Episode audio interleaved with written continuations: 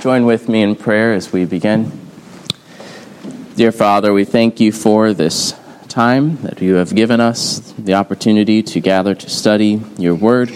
We pray that you would teach us, that you would instruct us in your ways and the, the ordinances you have appointed for your church, for the, the doctrine of your word, that we would understand it and use it uh, to your glory, to our growth and grace. We pray this in Jesus' name. Amen. We've been looking at the Westminster Confession of Faith, a summary of biblical doctrine um, that comes from, what, 350 years ago, and has continued to stand the test of time as a good summary of, of biblical doctrine. And it's found in the back of our hymnals. If you're following along, it'll be on page 866, where we are today, in chapter 30. Uh, we are nearing the end. Uh, there are just this and three more chapters left in the Confession of Faith. And so today we come to a shorter chapter compared to the ones on the sacraments we just looked at uh, of church censures. Chapter 30 of church censures. Um, I guess, first of all, does everyone know what censure is? Does something to do with hundred? Well, close. I can see where you're coming from, but no, it's it's not related. It's not like a century. Censure. What is it to censure someone? Is it like a count or something? A count of something? Admonish or discipline, to disapprove. Yes, it's talking about church discipline. It's talking about church discipline. So this is um, about the, the government of the church and, and particularly uh, the, the discipline of the church, uh, that being the idea of a, a censure. And censures, plural. There's different kinds of censures that we're going to look at. Yes? Is a censure maybe a guardian or something in a way? No, it says it's yeah, it's not really related to that either. But we will see that it is related to to officers that will be doing this. I'm Yes. thinking of centurion. Centurion, right, right. Sorry. All right, so chapter 30. I'll go ahead and begin by reading the first article here, and we'll take off from that point. The Lord Jesus, as head, sorry, let me start over. The Lord Jesus, as king and head of his church, hath therein appointed a government in the hand of church officers, distinct from the civil magistrate.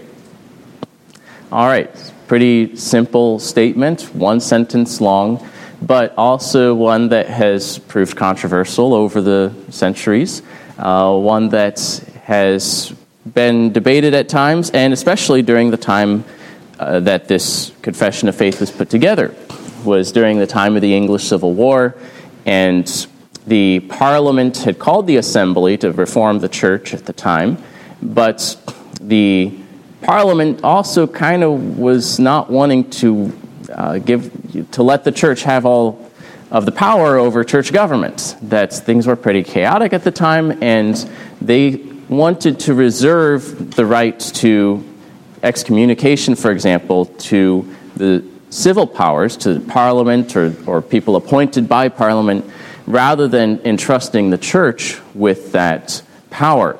Um, and there was an idea at the time called Erastianism, which even saw the church as basically a branch of the state, um, kind of part of its order. And so the idea of a distinct government that Christ has appointed, um, distinct from the civil magistrate, was uh, a major point to be made. And the other Protestant reformers had to make this when they were breaking away from Rome but a lot of the people who had seen the abuses of the Church of Rome thought, oh, maybe we shouldn't let the church do these things, see the mess the church made of it. Let's just have the civil magistrate handle these things. Um, but of course, that wasn't the way Christ had appointed it. First of all, biggest im- important point, um, but also was, could be prone to some of the same issues. And so, uh, what Calvin and Geneva had to, to wrestle for the right of the church to discipline itself, uh, to have its own control over the Lord's Supper, for example.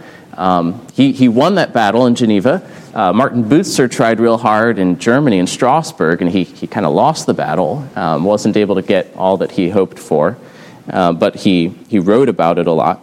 Well, here in England, um, I brought one book kind of for show and tell. This is uh, Aaron's Rod Blossoming, which was written by George Gillespie, one of the commissioners to the General Assembly. You know, as if doing all the debates and writing wasn't enough, he decided to publish a book during the assembly uh, against Erastianism and vindicating church government as its own distinct thing. And what's interesting about it, it's in three parts. And the first part is of Jewish church government. In other words, church government in the Old Testament. And goes about the synagogue and the elders and engaging with arguments. And then the second part's on Christian church government. And the last part's on of excommunication from the church and of suspension from the Lord's table. Um, but if you want to take a look at this afterwards, you know, feel free to take a look. But this was a live issue, and maybe the state's not so much trying to, you know, get control over excommunication today, but it's not like church state issues have gone away with. Um, it's still an important point that the Lord Jesus, first of all, is the king and head of his church. Uh, that's, this is a distinct institution, it's a, a visible expression of his kingdom.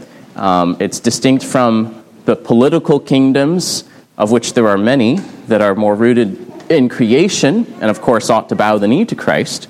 Uh, but this is a, a, a, distinct institution, and he is the king, the king of Israel. We are like like the, the nation of Israel now, uh, the, as a spiritual institution. He is our king, our head, our savior. And as our king, he has appointed a government. Kings do that, right? To rule their people. And he has appointed a government in his church uh, to visibly rule his church in the hands, and he's committed that government to the hand of church officers, not civil officers, you know, to church officers. And this church government is distinct from the civil magistrate. Our larger catechism puts it this way Christ executed the office of a king in calling out of the world a people to himself and giving them officers, laws, and censures by which he visibly governs them. And it goes on to say other ways that he exercised kingship too. But that's um, part of how he does that, is by this visible administration of, of government. Um, a few texts that we could look at. Uh, I think I, I preached on Ephesians 4 not too long ago, where Christ ascended, received gifts, and he gave the apostles and prophets, evangelists, pastors, and teachers to his church. You know, so these are things that Christ has given to his church. Um, in First Thessalonians chapter 5, verse 12, Paul says, We ask you, brothers, to respect those who labor among you and who are over you in the Lord and admonish you, and to esteem them very highly in love because of their work. Be at peace among yourselves. And so there are those who labor and are over you in the Lord, um, and what's one thing they do? They admonish you. So church censures is, is part of this role. It's more than that. Uh, but they have this, this rule, and uh, they, they labor among you. Um, in 1 Timothy 5, verse 17, let the elders who rule well be considered worthy of double honor, especially those who labor in preaching and teaching. So we have here a description of these officers as elders, and there's elders who rule, elders who rule well, and uh, there's also elders in particular who labor in, uh, in preaching and teaching, or word and doctrine. So not all elders labor in preaching and teaching, uh, but all elders uh, will rule and join together in that oversight of the congregation uh, in Hebrews chapter 13. verse 17. Obey your leaders and submit to them, for they are keeping watch over your souls, as those who will have to give an account. Let them do this with joy and not with groaning, for that would be of no advantage to you. Um, we could go on to other passages.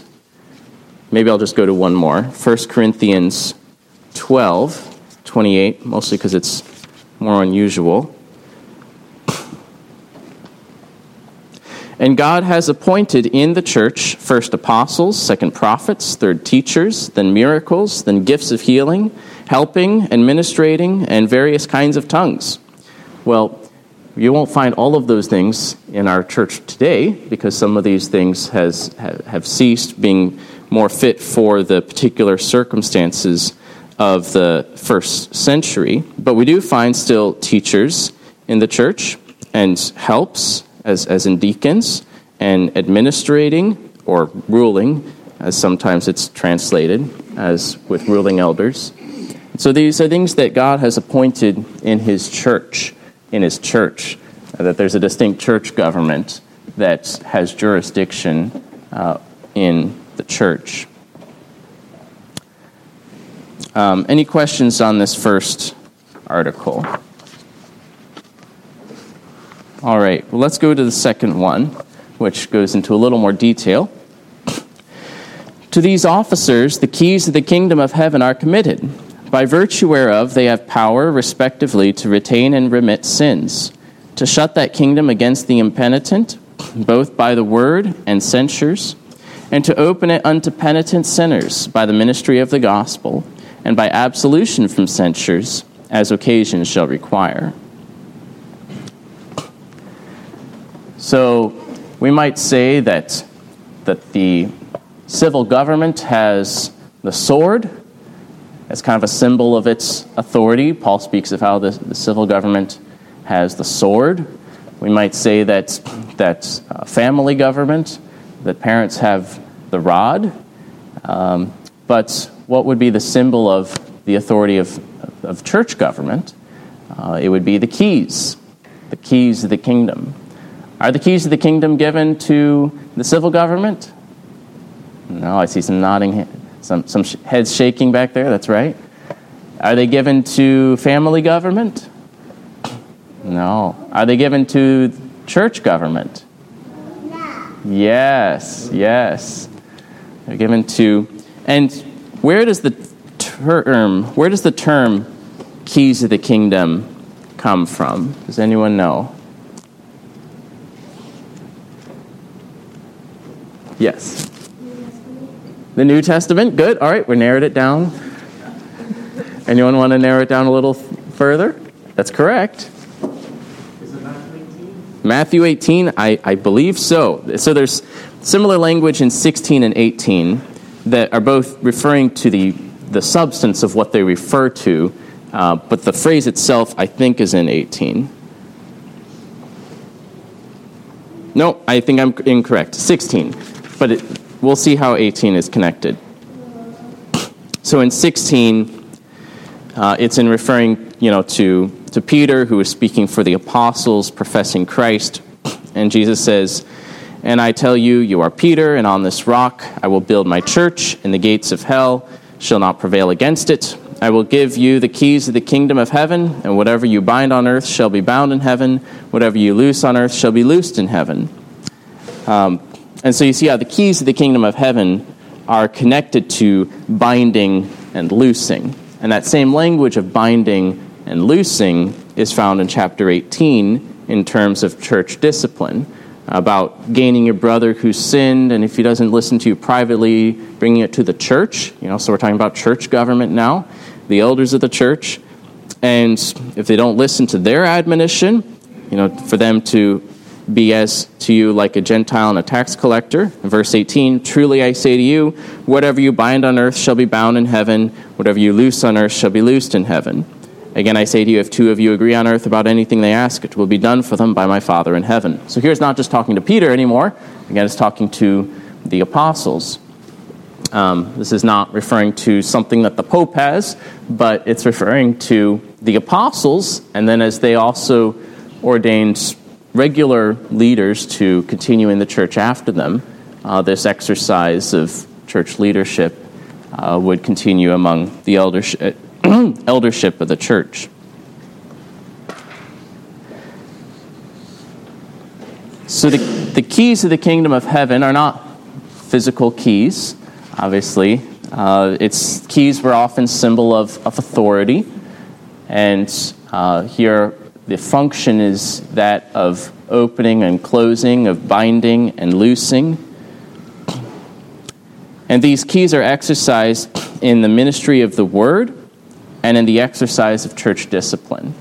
If you want to think of it as like those are two keys, that's probably not what Jesus was thinking when he was referring to keys in the plural. But that's one way to just think of it easily. You have the key of, of the ministry of the word and the key of church discipline.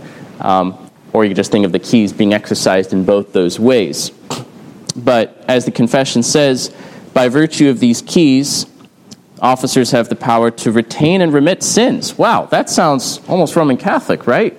Well, I mean, Jesus says you have power to forgive sins in John 20, so we have to do something with that. It's not on the basis of my authority, you know, personally, um, uh, or, or upon a whim or something like that, but rather through the ministry of the word that all those who believe in Jesus Christ you know, shall be forgiven. We're ministers of reconciliation. We are proclaiming the forgiveness of sins.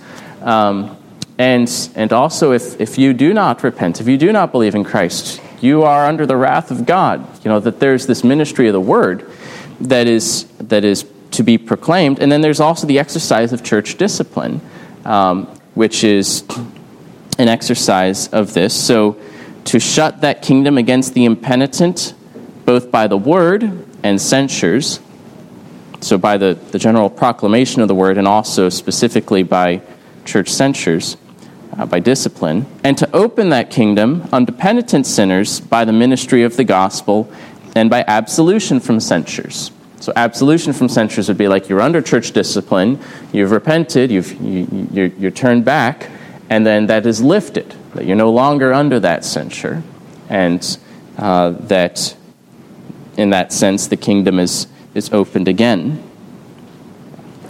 Um, we look at Matthew 16 and 18 um, in Second Corinthians, we have an example of the absolution from church censures.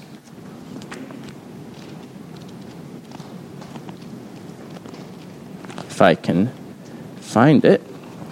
Mm-hmm. Second Corinthians 2 6 through 8. Or maybe I'll start in verse 5. Now, if anyone has caused pain, he has caused it not to me, but in some measure, not to put it too severely to all of you. For such a one, this punishment by the majority is enough, so that you should rather turn to forgive and comfort him, or he may be overwhelmed by excessive sorrow. So I beg you to reaffirm your love for him. For this is why I wrote, that I might test you and know whether you are obedient and in everything. Anyone whom you forgive, I also forgive. Indeed, what I have forgiven, if I have forgiven anything, has been for your sake in the presence of Christ. And so he speaks not only of, of uh, church discipline, but also of um, absolution from that church censure.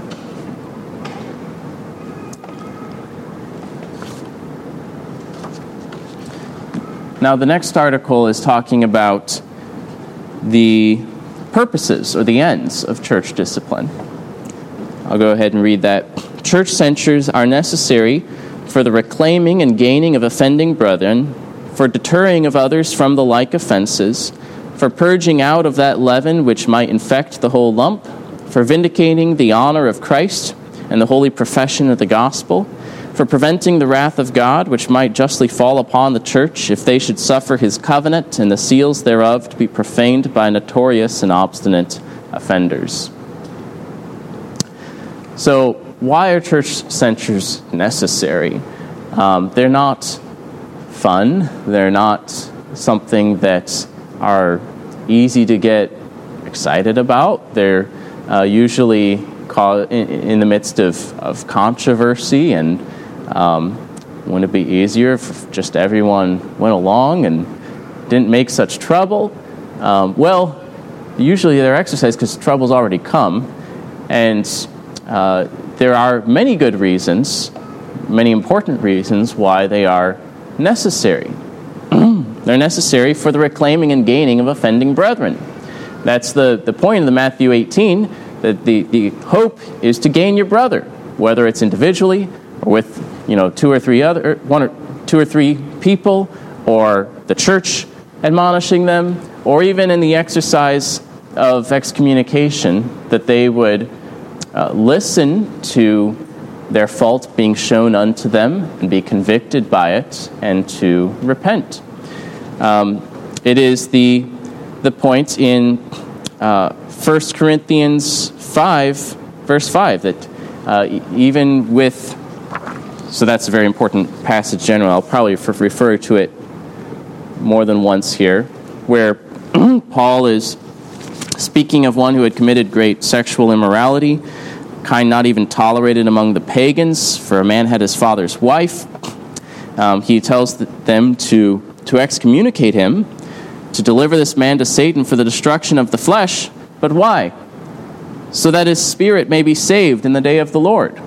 That even at that point, he's uh, hoping for the salvation of this person, that this uh, discipline would be good for the person that's being exercised upon, that he would not uh, continue in this path of immorality, because as he goes on to say, Do you not know that the unrighteous will not inherit the kingdom of God?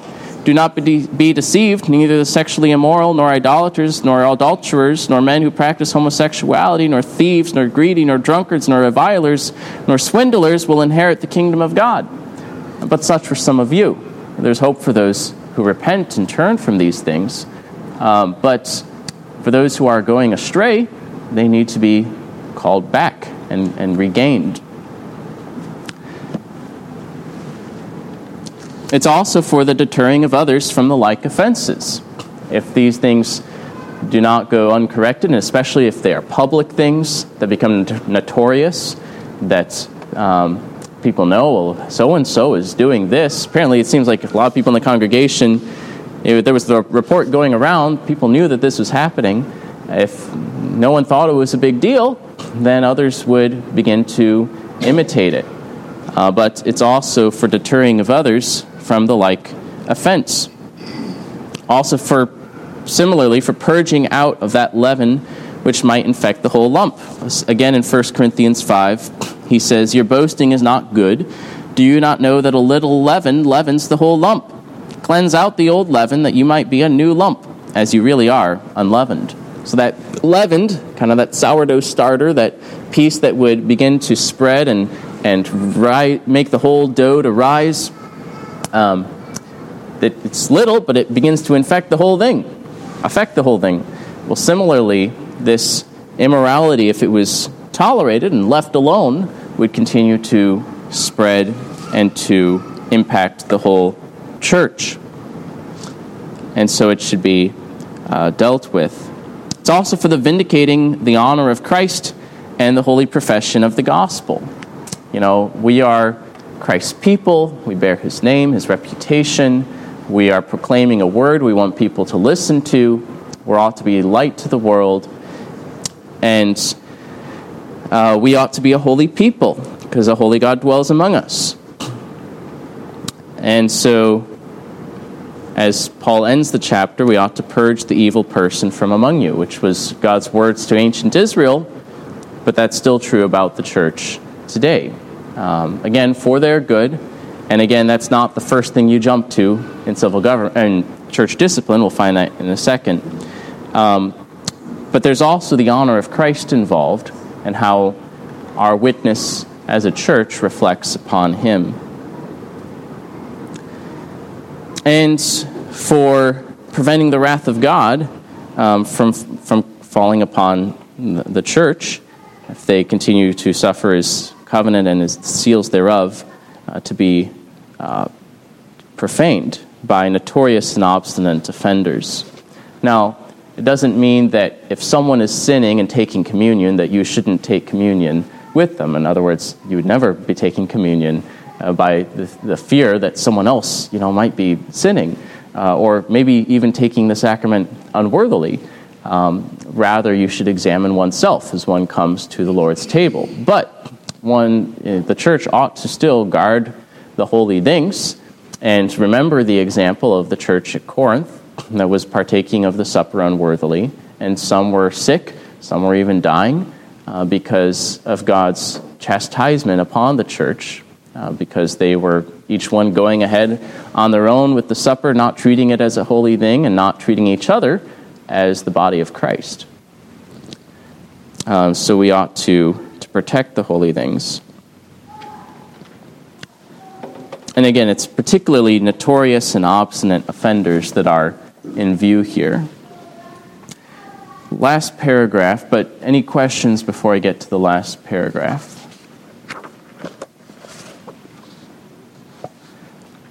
All right, last paragraph here. For the better attaining of these ends, the officers of the church are to proceed by admonition, suspension from the sacrament of the Lord's Supper for a season, and by excommunication from the church, according to the nature of the crime and demerit of the person. So it's not a zero to 100, everything is treated equally. In fact, this is one area where the doctrine that all sins are equal can really lead people astray. Um, because then, how do you treat them with church discipline? um, you start to treat like a little minor infraction the same as some horrible act of, of depravity. Um, if you don't also believe that some sins in the sight of God, both in themselves and by reason of several aggravations, could be worse uh, than others, even though they're all bad. All sin is, is, is bad and is sufficient to condemn us uh, to hell. Uh, but the sins can vary according to the nature of the crime and the demerit of the person. Crime not here being used in a civil government sense, but we're talking about church government in this sense, a sin uh, that is, you know, outward, uh, that is uh, knowable by other people, that, you know, we're not policing your mind. I don't know what you're thinking but something that has been done that can be established and uh, is, is sinful according to God's word. Um, and the demerit of the person how culpable are they?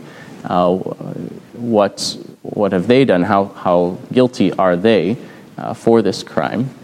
It takes wisdom in determining these things. and also, this is a, kind of an abbreviated statement partially because the confession of faith uh, was always accompanied by a form of church government.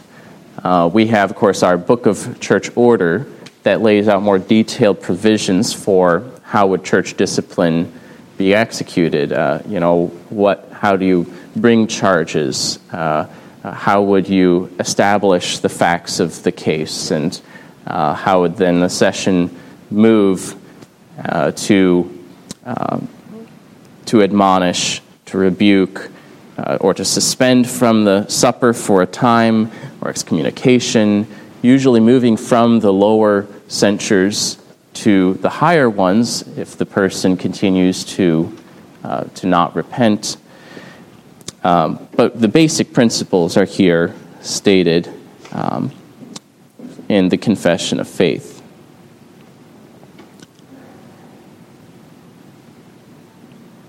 Um, any questions on, on these kinds of censures? Well, I mentioned that there's different kinds of censures at the beginning. It's, it's plural. Well, here's three of them.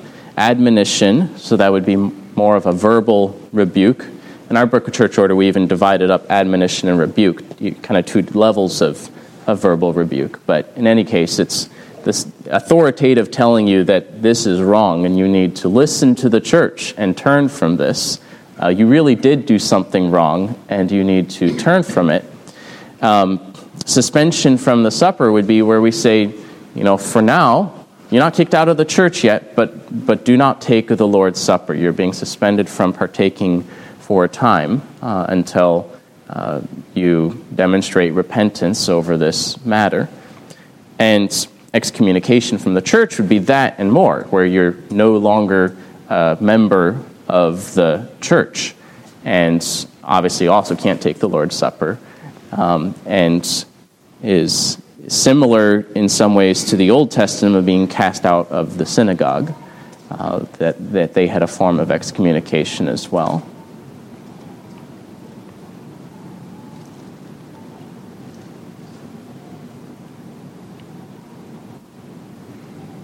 So, any questions? Yes. Sure. Yes. Yes. Um, just that two things. One is session and exercising discipline like this should not be doing it with anger. Mm-hmm. Um, but also, it seems to me that it's important that the session presented with the gospel of Christ. There's always hope for the Right. That is a good point to make. That it's in, in any admonition or rebuke, it's it's an admonition to repentance in view of the mercy of God in Christ. Uh, that that that is being offered as well. That it's not simply a condemnation. Yes. Um, Just to show the seriousness of being excommunicated, uh, not only to protect the church, and keep it from leavening and spreading. Uh, Doesn't Paul make mention of turning them over to Satan in this way where, you know, they're excommun- excommunicated and basically being turned over to Satan?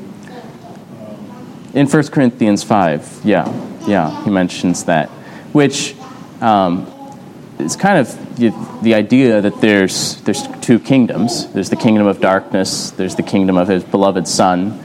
And if the visible church is that visible expression of the kingdom, if these are the keys of the kingdom that are being exercised, you know, that you're being delivered over, if, if you will, back to the kingdom of darkness. Um, but, of course, with the hope that that um, that one will repent and and be brought back. Uh, but he does use that language. Right, but, and also with that statement, they are no longer under the blessing and protection of God, uh, um, or the church, because they've been handed over, you know, uh, for this, for this, Yeah, I mean, we, we hope that God is still their father and is going to be a shepherd to bring them back. Um, but judicially, you know, or as far as uh, visible status goes, I would say uh, that they are uh, being excommunicated, and, and that would be just as we come out of that kingdom visibly into this kingdom um, by joining the church. So the other way with excommunication. But again, yes, spiritually, we hope that God is still working in that person's life to, to bring them back to, to the way. But it's not a good place to be. And obviously, church discipline can be abused, it can be used wrongly. Uh, that's one reason why we have different levels of church courts as well to hold rogue courts and uh, accountable. So that's actually going to feed really well into next chapter on synods and councils because we have the the local church session, which is the one that exercises that um, church discipline, but also that could be appealed to the presbytery, which is the regional uh, court of elders from multiple churches, and then beyond that we have like a denominational or, or national. In our case, it's a little more than national because we have Canadians too, but. Uh, assembly of, of elders who could hold, uh, hear appeals of uh, cases that have come from lower courts, uh, recognizing that there can be um, abuses of the process. But it's still an ordinance appointed by God for our good, so our goal should be to, to use it rightly and wisely. And of course, ideally, to not have to go that far and to be always just building one another up in the truth and exhorting one another as long as it's called the day and and devoting ourselves to the apostles' teaching and you know to be living a healthy life so that we don't have to do go to the extremes of church discipline very often, but uh, it is there for uh, the good of the flock uh, and to fulfill all of these different ends, you know, that we've talked about. All right. Well, let's go ahead and close in prayer. Like I said, next time we'll look at synods and councils. In other words, church church councils and uh, more about church government. And then the last two chapters will be on eschatology, uh, on end, end things, end times, last things, which is appropriate because it's the last of the confession. Let's go ahead and pray. Dear Father, we thank you for your word, and we know that we live in a world in which there is sin, and there is uh, sin in our hearts that needs to be subdued and mortified. We pray that you would help us to exercise self discipline uh, upon our hearts to grow in grace and knowledge, that we might beat these things down under our feet, and that we would also be supported by one another, that we would build one another up into good things, into practice of good things. We might grow in, in virtue and its practice, uh, but that also, if one goes astray, that you would bless your ordinance of church government uh, and, uh, and bring back the person. We pray also that you would bless the government of our church, our elders, for Elder Stahl and myself, to give us wisdom in proactively shepherding your congregation. We pray this in Jesus' name. Amen.